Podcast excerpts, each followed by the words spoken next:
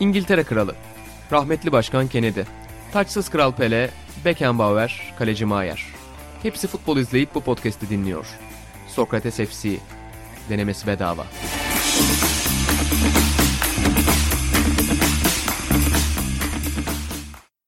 Merhabalar, Sokrates FC'nin yeni bölümüne hoş geldiniz. Ben Buğra Balaban, sevgili İlhan Özgen ve Atahan Altınordu ile beraber bu bölümde sizlerle olacağız. Türkiye-Galler maçının hemen akabinde giriyoruz kayda. O yüzden biraz keyfimiz kaçık diyelim ve çok sözü uzatmadan Atahan istersen senle başlayalım. 2-0 ee, kaybettik ve oyun olarak da hani elimizden kaçtı diyemeyeceğimiz kadar hani Galler'in çok hak ederek kazandığı bir maç oldu Ramsey ve Robertson golleriyle. Abi yani maç sonrası podcast yaparız diye konuştuk, sözleştik ama şu an ben ne konuşacağımı bilmiyorum. Çünkü ne oynadığımızı bilmiyorum. Hani maçı nereden ele alacağız, neresinden tutacağız, nereden hani çıkarımlar yapacağız, neyden bahsedeceğiz bilmiyorum. Belki laf lafa açtıkça bir şey konuşuruz ama inan çok büyük hayal kırıklığı içindeyim. Çok potansiyelli bir takım. Yani öyle şey suçlayıcı bir tavrım yok. Yani turnuva bu. İki maç, üç maç yani bir maç kötü gitse hatta her şey insanın başına yıkılabiliyor. Ama iki maçta yani şöyle bir 5-10 dakika bile beklediğimiz futbolu göremediğimiz bir takım oldu. Bunun üzüntüsünü yaşıyorum. Çok çok farklı olabilirdi. Çok şey vaat ediyordu bu takım. Hala umut var mı? Çok az da olsa var. Hani tüm bunları telafi edebilecek şansımız olur mu?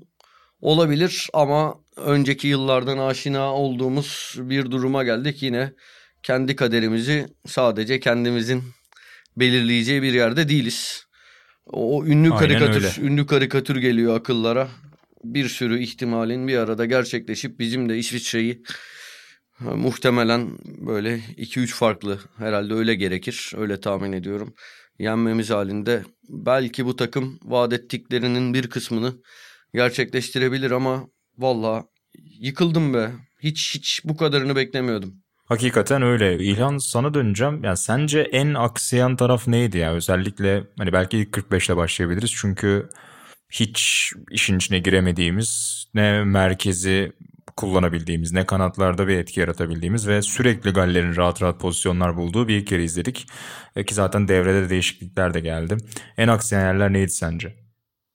Yani ben sizin kadar Türk milli takımını bu jenerasyonla filan yani ligde benden daha çok izlediğiniz için filan estağfurullah öyle bilmiştik taslamak istemem ama bana naçizane daha tanıdığım oyuncular olduğu için mesela Kaan Ayhan'ın ilk yarıdaki görevi pek yerine getiremedi gibi. Zaten Sassuolo'da da genelde sağ bek oynuyor ya da üçlü savunmada kullanılıyor. Yani burada hem Çağlar'ı yordu hem de yani Ramsey'nin o artık şey gibi hani böyle basketbolda olur ya Buğra o pick and roll'ü oynar bir takım yani böyle inadına oynar inadına Tabii. oynar. Aynı pozisyonu neredeyse 3 defa benzer hatadan yememiz bence en büyük sırıtan şeydi. İkincisi de hani bu jenerasyon iyi bu jenerasyon iyi ama yani abi bence çok yetenekli oyunculardan ziyade mücadele eden çocukların jenerasyonu gibi bu. Yani ne bileyim şimdi el alemin yıldızına bakıyorsun ağırlık koyuyor. İşte Bale'ın uzun topu, driplingi. Her oyuncudan işte Embolo'yu izledik ilk maçlarda İsviçre'de filan. Ya onların yıldızlarından bir şey görüyorsun. Bizde o topu verebileceğimiz bir oyuncu var mı? Siz benden daha iyi biliyorsunuz yani. Şu oynayan takımımızda yok gibi geliyor bana. Hani ben Hakan'ı şimdi Milan'dan da bildiğim için ben Hakan'ı beğenmiyorum yani bunu yıllardır da söylüyorum zaten. Akan oyunda bir oyun kurucunun bu kadar pas hatası yapmaması lazım bana göre. Benim futbol izleme anlayışıma göre. Onun dışında siz daha iyi biliyorsunuz tabii yedeklerdeki oyuncuları falan ama ama bence en büyük sıkıntı şuydu. Galler işte ilk maçlar bittiğinde neydik? İskoçya Galler eski ada futbolu. Buğra senle konuştuk. Bizim seninle izlediğimiz dönemden geyik falan yaptık. Abi Galler buraya geliyor. Farklı bir oyun oynuyor ikinci maçta. Bir planı var. Türkiye'nin sahada bu planını hiç göremedik. Ya en azından bunu görsek bari de deriz ki ya o plan işlemedi. Ya İtalya maçında da yoktu o plan. Ben burada da bir şey göremedim şahsen yani. Bence e, bu daha büyük bir sıkıntı gibi geldi. Evet, İlhan, evet. İlhan birkaç şey söyleyeceğim. Birincisi yani hakikaten tercüman oldun. Hiç ya mesela o bahsettiğin ilk yarıda 3 tane 4 tane aynı pozisyonu Galler bulduğunda hani şey bekliyorsun. Yani bir Türkiye'nin buna bir önlem almasını bekliyorsun. Hadi onu alamadın. Ya Türkiye ne yapmaya çalışıyor? Bizim planımız ne? Hani bizim bir planımızın olduğunu düşündüğüm benim anlar var. O da İtalya maçının ilk yarısı. Geride oyunu kabul edip savunma yapıp hızlı paslarla Burak'ı buluşturup bir şekilde kontrayla falan ileri çıkmak gibi bir plan vardı. İşlemedi ayrı mevzu da. Hani herhalde öyle bir planımız vardı ya yoruyor insan. Bir o. İkincisi bizde hani o sorumluluğu alabilecek oyuncular aslında kadroda olabilir. Eleme sürecinde İrfan Can o görevi iyi üstlendi. Belli bir zamana kadar. iyi üstlendi. İrfan Can olabilirdi.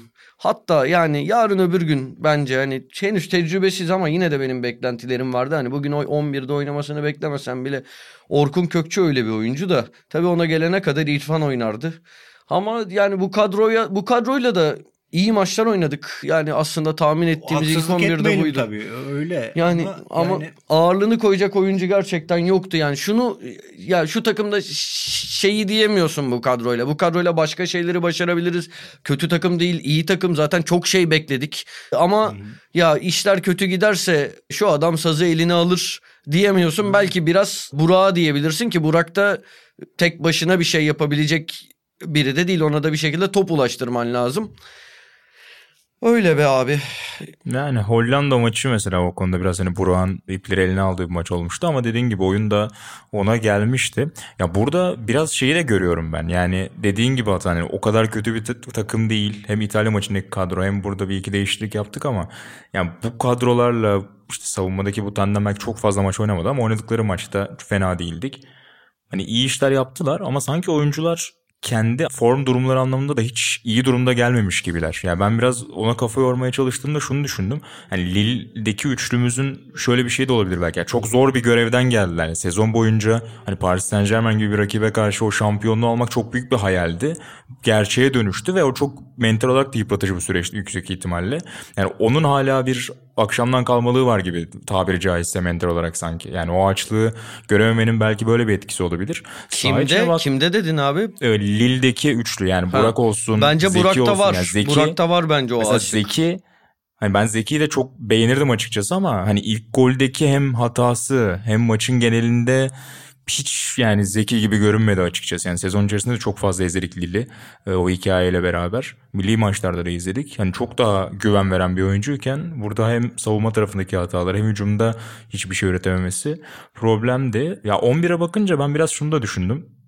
Yani İtalya maçındaki ya tabii kötü tablo hem skor olarak hem özellikle ikinci yarıda oyun olarak belki biraz fazla mı acaba etkiledi Şenol Güneş? Yani yine öyle bir baskı yiyeceğinden korkup büyük ihtimalle Merih yerine Kaan'ı aldı mesela ama yani Kaan Çağlar çok rahat edemediler sanki geride bir örnek olarak. Öte yandan ya sol kanatta mesela Cengiz'i sağda kullanmak için biraz daha rahat ettiği yerde kullanmak için yüksek ihtimalle Kenan'ı sola attı Şenol Güneş ama o zaman tüm kanadı kaybediyorsun. Çünkü Umut'un sadece hani pozisyon bilgisi ve savunma tarafından sen faydalanıyorsun aslında sol bekte. E önünde Kenan yani dinamik bir oyuncu, katkı verebilen bir oyuncu ama birebir bir yaratıcılığı Hani driplingle oyuncu eksiltişi gibi bir tehdidi olmadığı için o taraftan hiçbir şey üretemedik. Hani bir iki cılız Cengiz'in sağdan bir şeyler yaptığını gördük.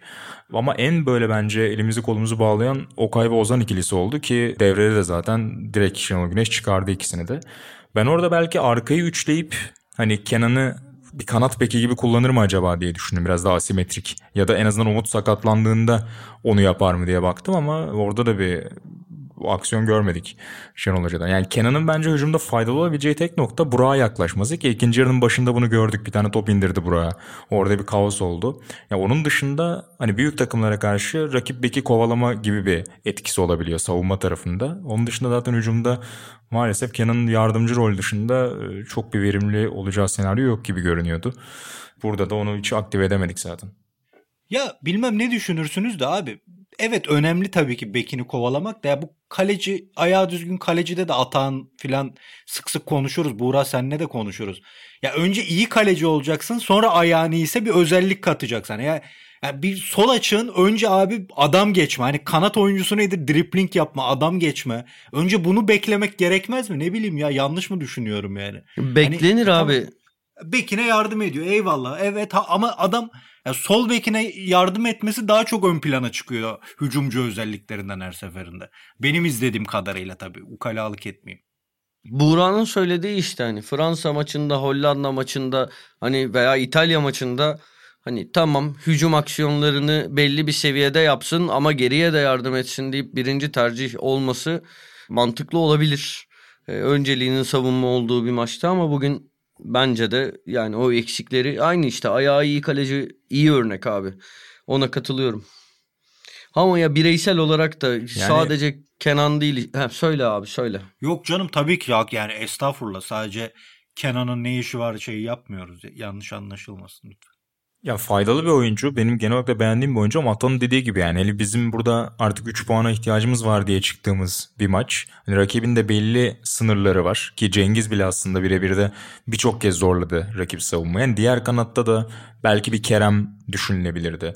Belki işte İrfan'ı mesela oynatıp hani Hakan'ı yine biraz daha serbest tutup merkezi biraz kazanmayı hayal edebilirdik. Çünkü yani toplu oynayacağım bir senaryoda aslında temelde iki opsiyonun var. Ya beklerini sürekli hücuma katıp orayı kalabalıklaştırman lazım, alanı geliştirmen lazım.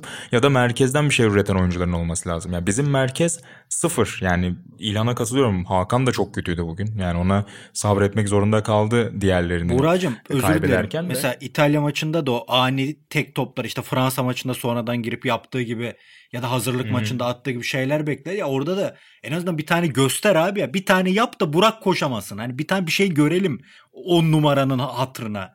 Yani iki maçta da bir şey yoktu sahada.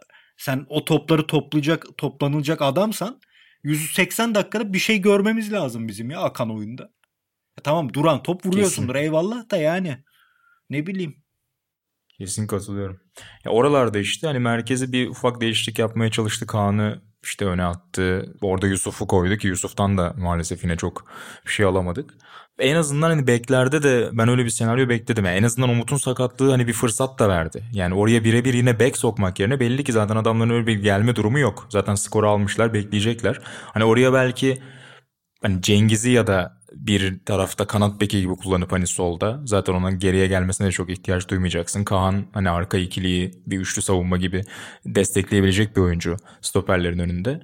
İkinci yarıdan bahsediyorum. O yüzden de hani böyle bir en azından çeşit aradım ama maalesef yani hiç hiç üretemedik. Hani ki ilginçtir aslında Enes'i kadro tutmasının nedenlerinden biri mesela Hollanda maçında sonradan girince de gördük. Hani Enes de Burak'a yaklaşıp orayı biraz karıştırabilen bir özelliği var. Hani bu yıl İspanya'da da özellikle hani hava topu alma konusunda ligin yerinden bir tanesiydi. Hani onu da kadro dışında tutması bana biraz yine garip geldi. Yani orta saha için birçok alternatif var işte Taylan, İrfan, Orkun'dan bahsettin Ata. Hani hocanın kafasında vardır belli ki yani hangi senaryoda kimi kullanacağı. Muhtemelen bir tanesini kullanmayacağını biliyordu aslında baktığında. Ki Kaan'ı da oraya çekebiliyorsun yeri geldiğinde. Hal böyleyken ben çok fazla forvet alternatifimiz de yokken mesela hani Enes'te tutmaması da garip geldi kadroda. Ya tabii kaybedince skorda istediğimizi alamayınca bu tür şeyler çok daha fazla çıkıyor tabii ki ama tabii hayal kırıklığı var. Hepimiz tabii ama ya şey tabii ki kaybedince fazla çıkıyor ama yani şey de var. Nasıl kaybettiğimizle de alakalı. Yani bu takım ne ümitlerle geldik. Şu an hani Euro 2016'yı düşün. Hiçbir şey vaat etmeyen bir takımdı. Ki ben kendi adıma desteklemiyordum bile 2016'daki takımı. Şu an 2016'daki ikinci maç sonundan farksız bir durumdayız. Yani şu anlamda sadece puan olarak değil ha bu takım ne oynadı? Yani izleyen, bu takımı bilmeyen, dünyanın herhangi bir ülkesinde Türk Türkiye maçlarını açan şu an pek çok insan bu takımın planını, kimliğini, ne yapmaya çalıştığını bilmiyor. Hiçbir şey çizmedik herhalde şu ana kadar. En kötü performans gösteren takım iki maç sonu ya gerçi iki maç zaten az takım oynadı da ya biziz abi. Yani şey çok böylesi bir başarısızlıktan sonra da tabii bunları tartışmak normal. Hani biz de zaten şimdi burada asıp kesmiyoruz, şey yapmıyoruz. Yani haddimize de değil de işte bu bu ne rezillik falan demiyoruz. Hani olur böyle şeyler. Futbol iki maç yani en başarılı takımların da çok felaket iki maçlık serileri, üç maçlık serileri oluyor. Bu buraya denk gelmiş olabilir. Ben hala bu kadro iskeletinin bizi çok yani başarılı turnuvalarla mutlu edeceğini düşünüyorum. Ama iki maçta da hani bunları konuşmamak elde değil abi. Ya Okay'ın da mesela Ozan'ın da hani şeyi bu değil. Yani tavanı ya da en azından standardı bile bu değil. Hani hakikaten çok kötü durumda geldiler. Belki hani bir fiziki durum olabilir. Belki başka bir sezonun yorgunluğu olabilir. Hani bir şey var belli ki. Ama e, yani tanınmaz haldeydi ikisi de hakikaten. Yani çok daha faktör oldukları, çok daha yoğunlukları maçlar biliyoruz sonuçta. Hani onları da niye bunlar oynadı diyecek bir durumumuz yok. Ama bu iki maçlık karneleri felaket hakikaten. En başta Zeki bence abi. Yani bugün Evet evet. hem ilk yarıda ka- kaç pozisyonda arkasına adam kaçırdı. Hani hata yaptı. Penaltı saçma sapan bir penaltı. Yani hem ya büyük bir konsantrasyon eksikliği. Sonra mesela Türkiye golden sonra golden bir ya da zannediyorum kaçan penaltıdan sonra Bale'in kaçırdığı penaltıdan sonra bir yüklenmeye pozisyonlar bulmaya demeyeyim de pozisyon vaat etmeye başladı. Hani oralarda en azından gezinmeye başladı. Zannediyorum senin o söylediğin Kenan Karaman'ın Burak'a indirdiği top da o dakikalarda. Tam böyle 4-5 dakika yüklendiğimiz yerde hücumda bu sefer anlamsız bir foul yaptı ve o baskı bitti mesela. Çok alakasız bir yerde. Top 5 saniye sonra Evet, bize evet, geçecekken evet, saçma sapan bir foul daha yaptı. Hani bugün yani sahanın en kötüsü açık ara Zeki'ydi. Hani tabii ki çok iyi bir bek oyuncusu. Çok büyük umutlarımız var. Geleceğe dair hani benim de var. Ama yani o bireysel performanslardan bahsedeceksek en kötüsü hakikaten bugün Zeki'ydi. Yani o kendi ortalamasını yakalayabilen de yani aklıma iki futbolcu geliyor benim. Bir Çağlar, iki her şeye rağmen bence Burak. Yani Burak Burak'ın topla buluşabildiği anlarda yaptıkları bence kendi ortalamasının altında değildi. Ben o isteği gördüm. Ha belki Umut Meraş hani zaten Umut hani bu takımda yani en yüksek beklentilerimizin olduğu isimlerden biri değil. Umut idare ederek bence kendi ortalamasında e, performans gösterdi. Onun dışında var mı atlıyor muyum birini yani? Takım halinde kötü olmak böyle bir şey. Hani plansız olunca karşında da planı olan takımlar olunca hem İtalya maçında hem Galler maçında rakiplerimizin planlarını gördük. Bizim hani varsa planımız onu göremedik. Spontane futbol oynuyormuşuz gibi oldu hep konuştuğumuz gibi. Türkiye Türk takımlarından bahsederken Ee, öyle olunca kimse kendisini gösteremedi. Burada da biraz işte yani bu bizi Türkiye'yi bugünlere getiren yani bu bu takımı buraya getiren Şenol Güneş'e de hani orada hani onun sorumluluğu herhalde ona yazıyor. Yani bu bugünlere getiren derken pozitif anlamda söylüyorum tabii ama şu son iki maçta negatif. Ki maç sonunda e, Şenol Güneş de onu söylemiş zaten sorumlu benim demiş gevelemeden. O zaten doğal yani bu tür tabii ki hocaya dönüyorsunuz. Sen hata 2-3 farklı kazanırsak bir ihtimal olabilir dedin ama şimdi iki maçta 5 negatif averaj var. Öyle olunca muhtemelen daha da fazlası gerekir ama hani zaten takım içinde bulunduğu halet ruhiye onu çok müjdelemiyor diyelim. Ama tabii ki yine de elinden geleni bir şeyler üretmeye çalışacaktır takım. En azından şansını matematiksel olarak koruyabilmek için. Eklemek istediğiniz bir şey var mı yoksa geride kalan haftadan diğer takımlardan da birkaç not paylaşıp e, son bölümde onları da konuşalım istiyorum. Şunu ekleyebilirim. Ben de bu- Kendi ortalamasını hani atlamayalım diye söylüyorum. İlhan özür dilerim. Ee, Uğurcan da kendi ortalamasındaydı yine. E, Onu da söyleyeyim. Haksızlık olmasın. Bence de ben Uğurcan'a çok fazla yüklenildiğini düşünüyorum iki şeyleri. Yani çok fazla pozisyon verdik. Yani bu maçta 3.5 civarında ölçülmüş Galler'in gol beklentisi ki yani bu kadar hani kapanarak oynayan bir takımdan bahsediyoruz. E, İtalya maçında da Uğurcan'ın çıkardığı birçok pozisyon var. Bence en son suçlanacak oyuncu. Onun dışında sen hani Çağlar ve Burak dedim. Bence onlar da e, baktığımda kendi standartının altındaydı hatta. İlhan sen bir şey Yok söyle. Çağlar'a. Çağlar çok iyiydi. Çağlar'ı Ben de- yedirmem. Evet ben de bu maçta bence de ben de Çağlar yani bence bu maçta laf edilmeyecek oyuncu olabilir ya. Özellikle bazı pozisyonlarda çok iyiydi yani. Ben biraz İtalya maçı üzerinden özellikle o, E ta- o e, orada haklısın. Bu maç üzerinden. kaldığımız Bu maç üzerinden diyorum. Orada Pardon, pardon iki maçın Ya bir de- genelinde konuşuyoruz. Bir daha bir ayak tekniği falan hani iyi stoper ve ayak tekniği misal ya beklerden iyi orta attı bir iki pozisyon bindirip daha tehlikeli orta attı. Onun dışında kademesi Bale'a yaptığı müdahale yani o yürek ister o orada o anı bekleyip kayarak müdahale yapmak. Nice stoperlere tırnak içinde maymun eder o hamle. Ya penaltı yaptırırsın ya ıska geçersin. O kadar doğru anda bekleyip hızını ayarlayıp müdahale yaptık yani şık hareketlerdi. Ben de Çağlar olumlu performanslardan biriydi bu maçta. Pekala devam edelim. Bir İtalya'yı sorarak başlayacağım İlhan sana. Sonrasında diğer takımlardan konuşmak istediğiniz, sizin dikkatinizi çeken kimler var? Onlarla devam edelim. Özellikle İtalya'nın bize karşı aldığı galibiyetten sonra İlhan bir Coverciano dosyası açıldı. O konuda sen neler düşünüyorsun merak ediyorum. Bir görüşlerini alalım senin. Şimdi biz İtalya'da ikinci maçı oynamadan konuşuyoruz. İtalya Dünya Kupası'nda da İngiltere ile böyle başlayıp sonra gruptan çıkamamıştı. İtalya bu yani her şey olabilir. Onun için şey yapmamak lazım. Öyle coşmamak lazım tekrarlıyorum ama finale de gidebilir. Abi orada şöyle bir durum var yani herkes paylaşıyor işte Sakki'nin adamı geldi şu bu abi. Senle Dünya Kupası izledik değil mi? 66'dan başladık her şeyi izledik. Araştırmalarımızda ne çıkıyordu? 74'te İtalya elendikten sonra Beyerzot'a görevler verildi. Beyerzot oturdu Catenaccio ile artık gitmiyor dedi. Yani bizim Catenaccio diye 2000'lere getirdiğimiz şey aslında 70'lerde kalmış bir şey artık. Onların oynattığı Catenaccio'nun türevleri e, farklılaştırılmış halleri. Zaten Joker İtalyan falan yani bir ton adı var onların. 78'de bambaşka bir anlayışla sahaya çıkarlar. 86'da tekrar ikinci turda elendiklerinde bu sefer Vicini'nin yetiştirdiği oyuncularla 90'a giderler. Çok daha farklı bir futbol oynarlar. Bir kere 4-4-2 oynarlar her şeyden farklı. Vicini daha Sakki ortalıkta yokken Parma'da üçüncülük çalıştırırken o takımı öyle oynatıyor. Ondan sonra Cesare Maldini'nin takımı 92, 94, 96 Ümitler şampiyonu olmuş.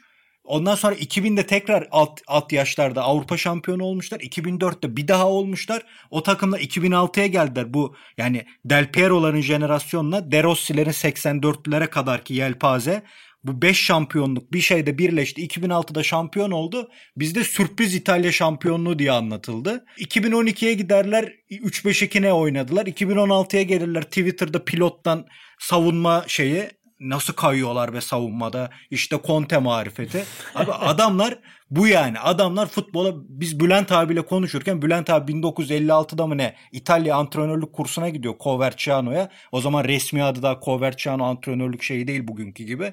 Ama federasyon oldu, orada olduğu için orada kurs alıyorsunuz. Orada daha toplu oyun, topsuz oyun, libero'nun ikili savunmada kullanımı, WM'de kullanımı. Bunun üzerine Bülent abilere koca makaleler yazdırmıştı. 1950'lerde yani. Hani böyle bir ülkenin ya da Almanya gibi Avrupa futboluna yön veren bir ülkenin böyle adamların muazzam fikirleriyle bugünlere gelmiş gibi anlatılması komik. Bunlar zaten bu temellere dayandığı için en affedersiniz bir halta yaramaz kadrosuyla da gelip burada isim. Onun için diyoruz Almanya'ya bak. Ne boktan kadroyla geldi final oynadı. Çünkü hep planı var.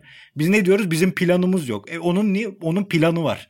O bu yüzden planları var zaten. Yani bunlara dayandığı için, bu temellere dayandırdıkları için o planlı futbol oynayabiliyorlar. Yoksa Sakki'nin adamı önermiş de o olmuş da ya yok öyle bir şey yani. İtalya'da artık gol atıyor. İtalya zaten gol atılıyor yani. Eskiden de atılıyordu gol. Sadece bizde ön yargı vardı işte. 2006'da 12 golün 11'ini farklı oyuncu atıyor ama onlar savunma futbolu oynuyor oluyor. Sonra bir atıyorum bir tane İzlanda takımı çıkıyor. 6 golün 5'ini farklı adam atıyor. O övülüyor filan. Hani bizde öyle bir ön yargı oluyor İtalya'ya her seferinde. Sonra turnuvaya geliyorlar. Aa adamlar ne top oynuyor. Ya 2016'da böyleydi hatırlayın yani. Belçika ve İspanya evet. maçları. Yani bu, bu şaşırılıyor her seferinde. Ya hayır yani onlar zaten bu sistem temelinde oynadıkları için turnuva takımı deniyor. Almanya'da öyle yani. Ne yaparsan yap o. Mesela dün çok eleştiriyor bence ama Almanya'nın yani gene öyle çok rezil bir futbolu yok da oynadı adamlar. Tamam oyuncu yapısı uygun değil. Jenerasyon gelmemiş. Yani bir sonraki jenerasyon bulurlar doğru parçaları. Bu sefer finale giderler. Ya Fransa'da misal bunu oynamaya başladı. Dikkat edelim yani. 98'deki Fransa'da bugünün tabiriyle topu veren takımdı aslında. Yani defansif bir takımdı. Bunlar da o, o temeli oluşturdular yani. Fransa'yı açabiliyor musun şu an? Hep İtalya savunmacı derdik. Şu an bence Fransa aldı o şey elinden yani. Hani belli bir temel, belli bir plan üzerinde oynuyorlar bunlar zaten futbolu. Ha beğenirsin, beğenmezsin ayrı bir mevzu. Böyle. Yani biraz şey gibi anlatıyor bazen. İşte İsveç'e Britanyalılar gelir bir kültür oturtur 80'lerden sonra bir şeyler değişir ya sanki böyle sıfırdan İtalya bir şey başlamış ya da Almanya bir şey başlamış gibi aslında dediğin gibi çeşitli kırılımlarla devam eden çok köklü futbol ülkelerinden bahsediyoruz zaten bu örnekleri konuşunca. Ya seninle 82 Dünya Kupası izledik. Sen hadi ben artık kaşarlanmışım onları izlemekten. Doğru düşünemiyorum diyelim. Sen bugünün futbolunu daha çok izleyen bir insan olarak şunu dedin. Ya adamlar ne kadar modern savunma yapıyor. Topun arkasına geçiyor, alan paylaşıyor. Yani ilk izlediğinde bunu dedin ki kötü o 82'de kötü denen grup dönemini izliyorduk daha. Yani bunlar hep böyle zaten. Yani bugün 82'de insanların onlardan nefret ettiği Brezilya maçını açın. Geçiş oyunu diye bugün övülen oyunu oynuyorlar işte orada. Öyle değil mi? Geçiş oyunu denen oyun oynanıyor orada yani. Hani onun için ben böyle kahramanlık destanları yazılması garip geliyor. İtalya gruptan da eğlenebilir dediğim gibi finale de gidebilir ama yani kim olursa olsun o düzen devam edecek. 50'lerden bahsediyoruz ya. Almanya ya da bunlar ayrı ülkeler. Fransa'da 70'lerde o Clairefontaine kuruluyor ve ondan sonraki Fransa'ya bakın yani 80'lerde bir başlıyorlar. Hadi 90 başı bir buhran var ama ondan sonra tekrar. Yani Fransa şu anda inanılmaz bir turnuva takımı. Almanya ile İtalya'dan aldı o bayrağı da yani. Gene izledik zaten hiç açılacak gibi de değiller. Benim adayım zaten biliyorsunuz. Yani oraya sıkıcı evet ama o, o kutuyu nasıl açacaksın ben bilemiyorum bir çözüm yani çok zor. Çok acayipti hakikaten. Yani şeyi düşündüm biraz izlerken Almanya-Fransa maçını. Atan sana oradan pas atacağım.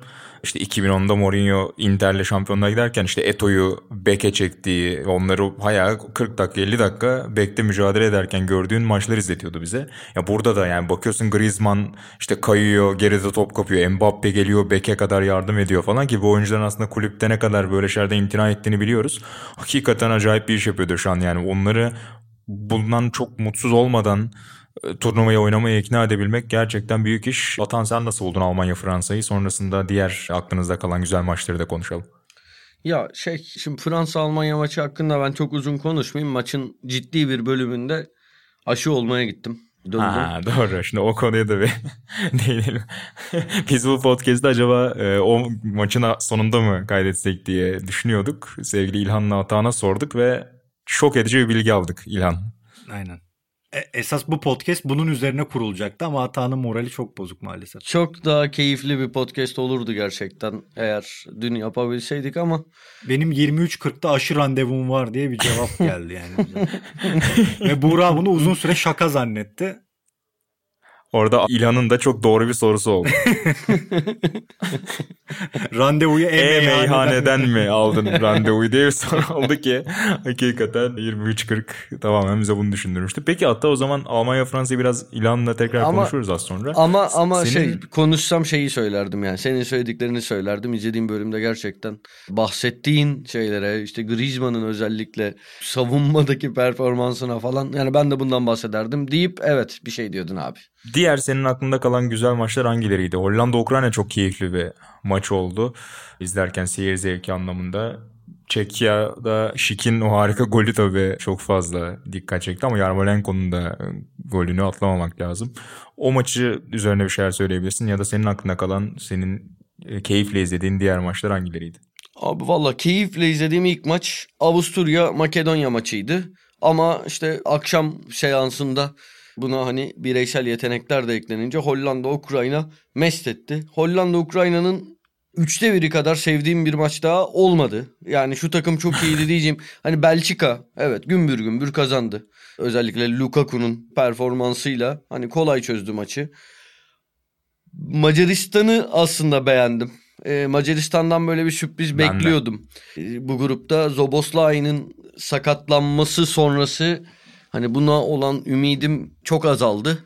Ama hakikaten hani bilirsiniz Macar taraftarları fazla ateşli ve hani etki de edebilirdi bence. Yani şey çok pozitif anlamda Macaristan'a bu ölüm grubundaki en zayıf takım, açık ara en zayıf takım olarak gözüken ki hani haliyle öyleler.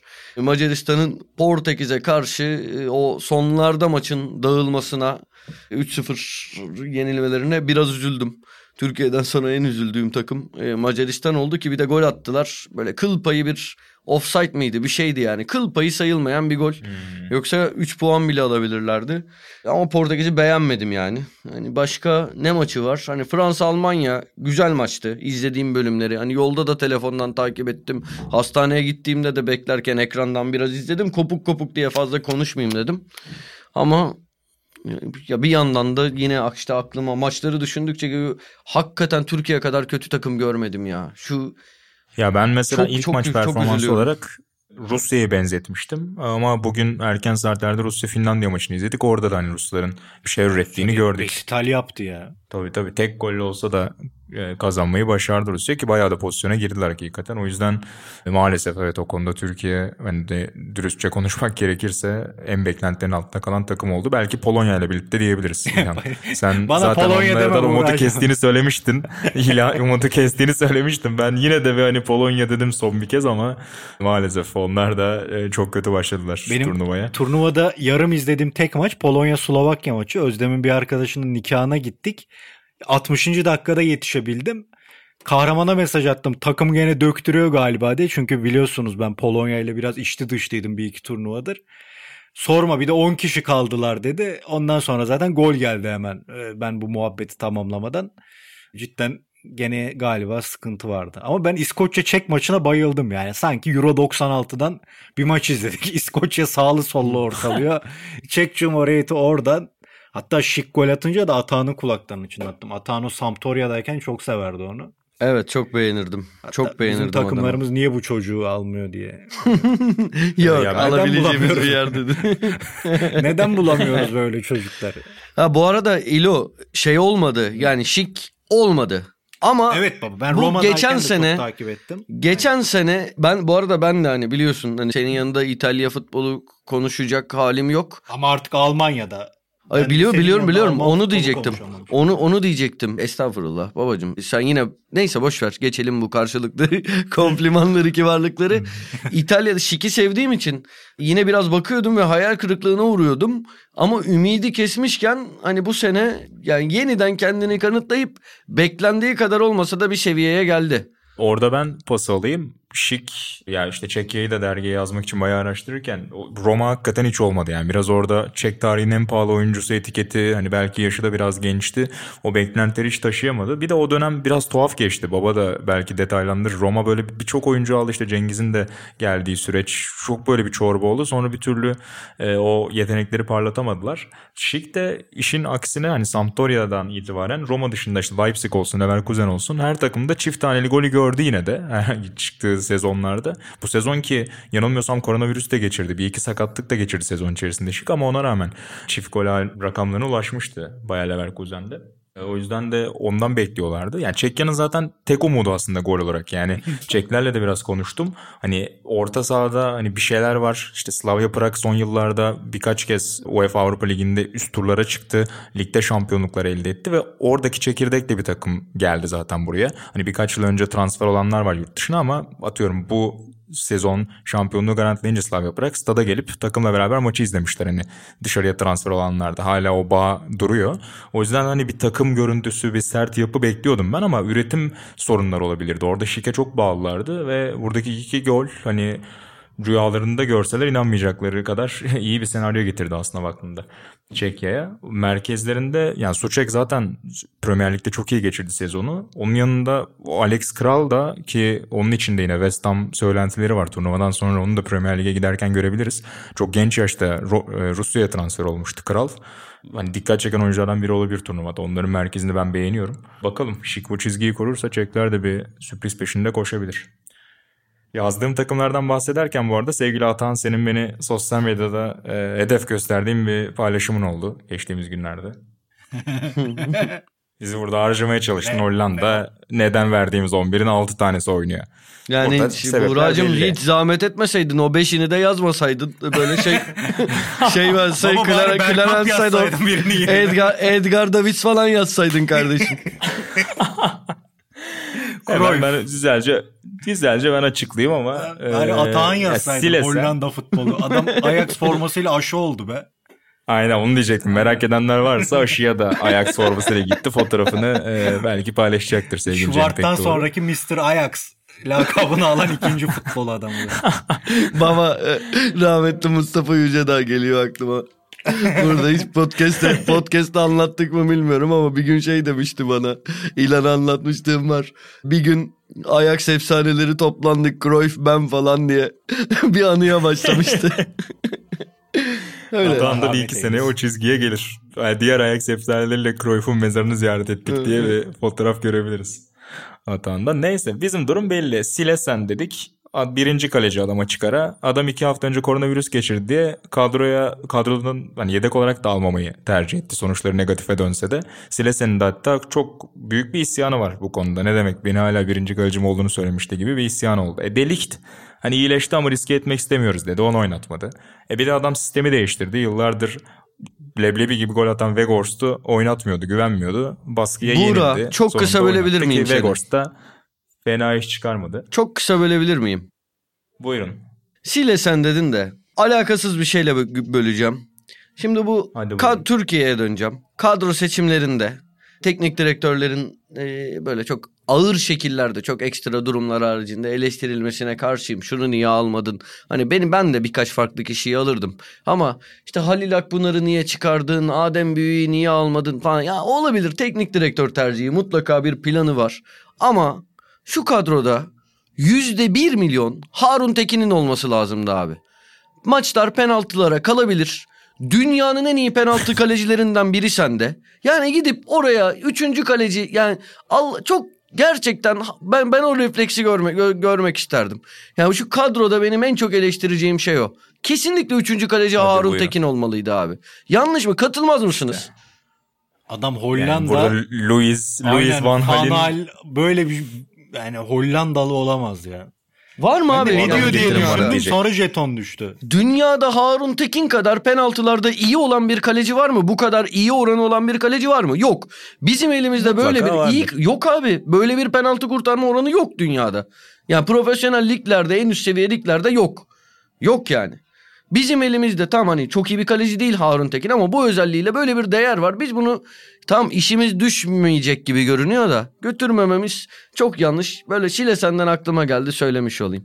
Benim yani o kadroda eleştireceğim şey benim yegane budur. Özür dilerim Oktay böldüm. Atahan. Yani de devam edebilirsin. Estağfurullah.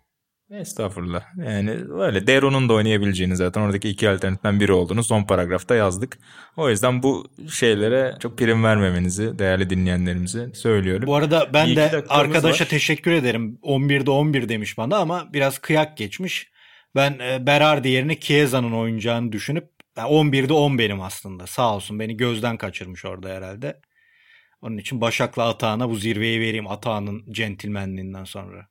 Burada çantalar gitmiş herhalde. At- ata ne diyorsun?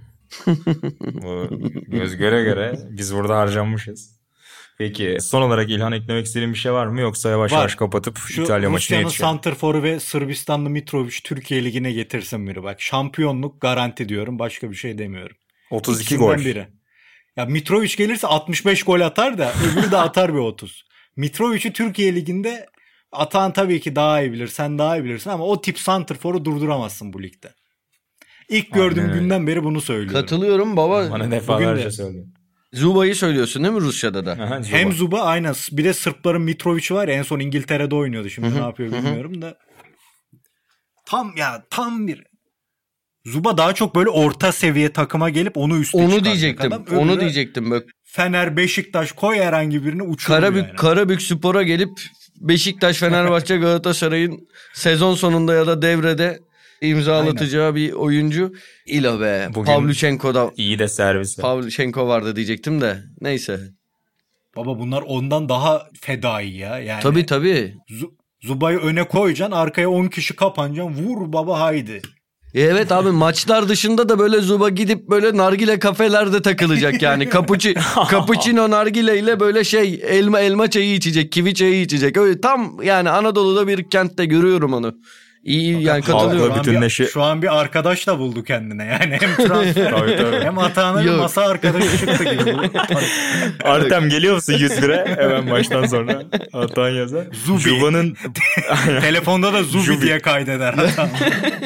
Ya biz Jubi diyoruz ya arkadaş hiç, arasında. hiç istemedim bu podcast'e girmek de iyi oldu yaptık. Valla kafam dağıldı ha. Çok üzülmüştüm. Kafam Atan dağıldı. dertliydi. Babacım Juba bugün- ya. Asist de yaptı Miranchuk'a. Çok da iyi top da attı. Kapanışı da Juba ile ilgili belki görmeyenler vardır. Geçen bir, bir buçuk yıl önce olan vakayla kapatalım. Bir ara kaptanlık elinden alınmıştı Juba'nın. Gördünüz mü? Nedenini biliyor musunuz? Yok. Yok. Talihsiz bir hareket yaparken videoya çekilmiş. Kendi başına takılırken Artem Cuba. O yüzden bir ara bir kaptanlığa alındı kadrodan çıkarılmıştı ama sonra... ne abi kendi başına şey ma- mastürbasyon mu yapıyordu ne kendi başına ne yaptı bu adam? Hocam ne yaptın sen kapattıracak mısın bu podcast'i? Şu an Biz 90'lardaki etrafından maraton dolanıyoruz. Aman hocam Aman Ne? lütfen Abi, kampanyamız hayır, var. Öyle bir şey Ne bilmiyoruz abi bilgi versene kendi başında ne, ne yaparken yakalandı bu adam? Evet abi. Tabii ki ilk aklına gelen şeydi. Doğru mu? Videosu çıktığı için bir ara. Ya o hani olmadığını iddia edip sonra hasır altı ettiler. Abi niye ka- niye niye niye başı. niye kaptanlığını aldılar lan? Diğerleri yapmıyor mu? Bu ne biçim şey oğlum? Ayda işte bu kadar. Niye alıyorlar oğlum adamı? İşte Böyle an manyaklık olur mu oğlum? önce, Birkaç ay önce Çengelköy'de yaptığımız Tanju Çolak röportajına gittim. ya siz aldatmıyor musunuz diye. ya başkası yapmıyor mu abiciğim? La iyiymiş. Şu an kaptanlığı ben olsam atağına veririm. Rus vatandaşı yaparım Putin. Şu an benim için yeni Rus milli takımı kaptanı atağına Abi bir şey veririm. diyeceğim. Sen böyle bir sebepten kaptanlığı alır mısın ya? Kaleci hocası Baba, da Stavçe yani. zaten uçarlar birlikte. Yani vid- videoya çekilmesi hoş olmamış tabii. Videoya kim çekmiş? Sorun bence ondan yetkilerini alsınlar videoyu çeken. Neyse ben bu olayı bi- bilmiyorum haklı mısınız? Bu olayın peşine düşeceğim bakacağım. Ya, Ata, Atan bir araştıracak şimdi. Kaynaklarını soracak. Yarın, Peki yarın yavaş Rus yavaş Federasyonu ata lokantasından bir maille sarsılacak. KGB mail atacak sabah. Sizi kınıyorum. Çok kurcalama diyecekler Atahan'a bu konuyu. Pekala kapatalım İtalya maçını da kaçırmayalım. Teşekkür ederiz. Hem milli takımın Galler maçını konuştuk hem de ilk haftadan diğer notlarımızı konuştuk. Böyle ara ara yine Sokrates FC'de sizlerle beraber olmaya devam edeceğiz turnuva boyunca. Bizi dinlemeye devam edin. Hoşçakalın.